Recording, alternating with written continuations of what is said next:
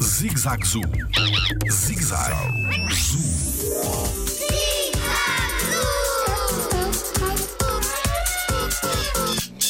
Quando os casais se formam, é para a vida toda? Olá, o meu nome é Tiago Carrilho e sou biólogo no Jardim Zoológico. No reino animal, há animais que de facto formam casais para a vida toda. É o caso, por exemplo, do pinguim. O que acontece é que os machos oferecem uma pedra à fêmea e depois podem ficar juntos durante toda a sua vida. É o caso de um casal que nós temos cá no jardim, que já tem 17 anos.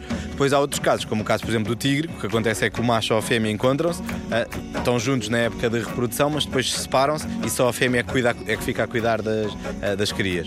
Ah, Por outro lado, depois temos animais que vivem em grupo e que dentro desse grupo pode haver vários casais, não há propriamente casais formados, que é o caso, por exemplo, dos chimpanzés. Em cá, por exemplo, um dominante e que não há propriamente um, um- um casal, apesar de machos e fêmeas poderem estar no mesmo grupo durante muito tempo, inclusivamente durante o tempo todo da vida, ah, nenhum, não há propriamente um casal formado. Jardim Zoológico. Pela proteção da vida animal.